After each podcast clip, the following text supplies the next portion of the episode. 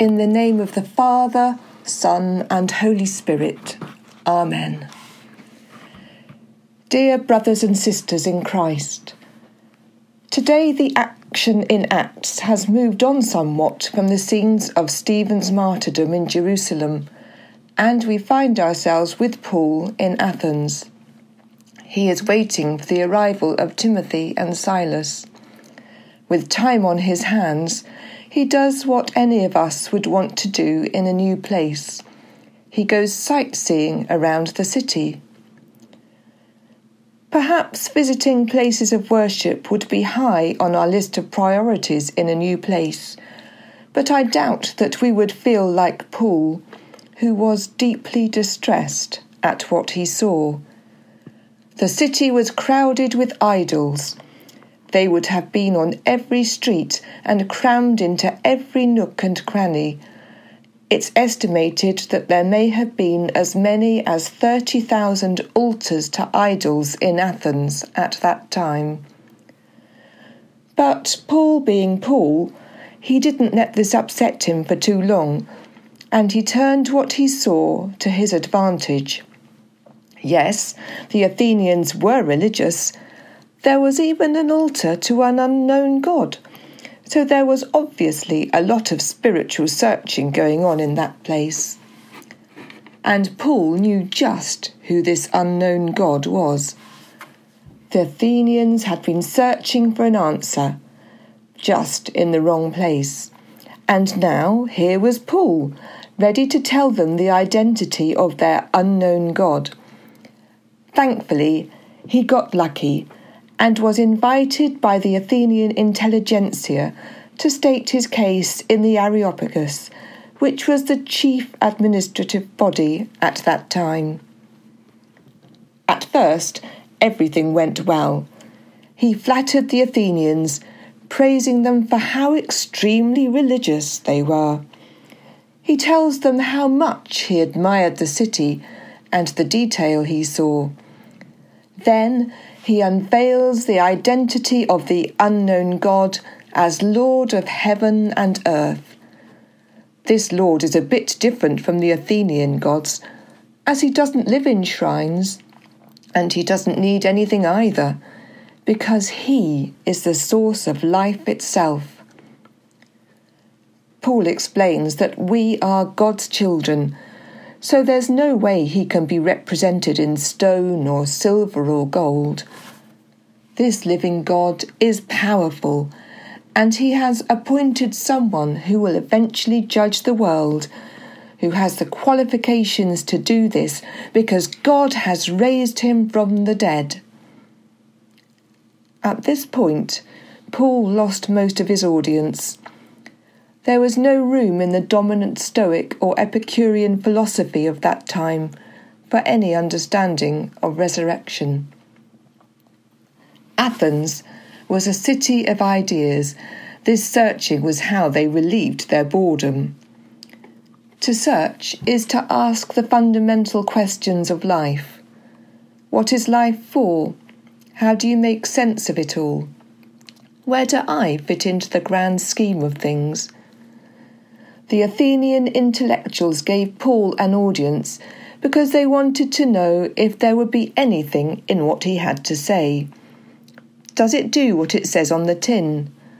What is the relevance of Christianity? Does it make people different? What do you get out of it? The truths of Christianity, of our faith, must have consequences for how we live Otherwise, they cannot be called truths. If God is the point of everything, being pointed to God must show up in our lives. Cardinal Suhard, who was the Archbishop of Paris in the 1940s, said that the Christian witness meant being a living mystery. It means to live in such a way that one's life would make no sense if God did not exist. One person for whom this is true is the social reformer Caroline Chisholm, who died in 1877. Every year, on May the 16th, the church commemorates her life. When I saw her name in the lectionary, I had to look her up as I knew nothing of her.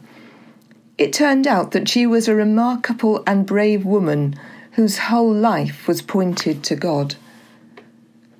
On her marriage, she converted to Roman Catholicism, and eventually her family moved to Australia. She noticed that many of the poor women who were coming in on the ships seeking a better life had been given job offers as servants, only to discover on arrival that they were destined to work in Sydney's brothels. Caroline invested a lot of her own money in reclaiming the prostitutes from their pimps and sought help from the authorities, but found her Catholic faith prejudiced others against her. Nevertheless, she felt called by God to this work, and on Easter Sunday one year, at the altar, she made a spiritual offering of her gifts to the Lord. She promised to know neither country nor creed, but to serve all justly and impartially. Her work flourished, and she helped 11,000 women find security in life. As a result of her interventions, standards became higher and awareness grew of the plight of women. When the Governor of New South Wales returned to England, he was able to support her in her struggle for a new immigration policy, a direct result of how much influence Caroline was now having in public life.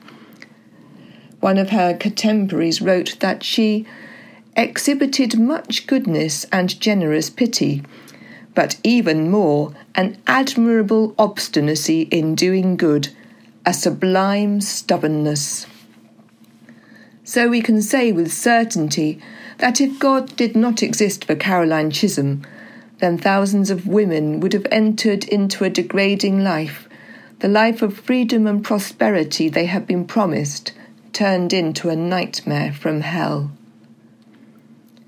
We are all changed by our, by our faith, maybe not as dramatically as for Caroline Chisholm, but nevertheless, our faith directs who we are in the world. One of the other readings set for today from 1 Peter chapter 3 says, Always be ready to make your defense to anyone who demands from you an account of the hope that is in you. When we speak with non Christian friends, skeptics or atheists, they may well ask us why we are Christian.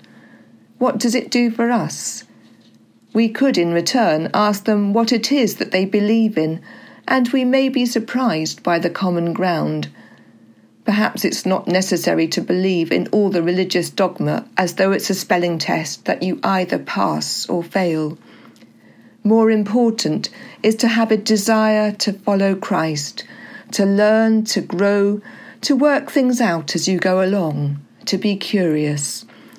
Perhaps we may even develop a sublime stubbornness like Caroline Chisholm all of us are searching for something, and we may discover in our desire for God that He desires us even more.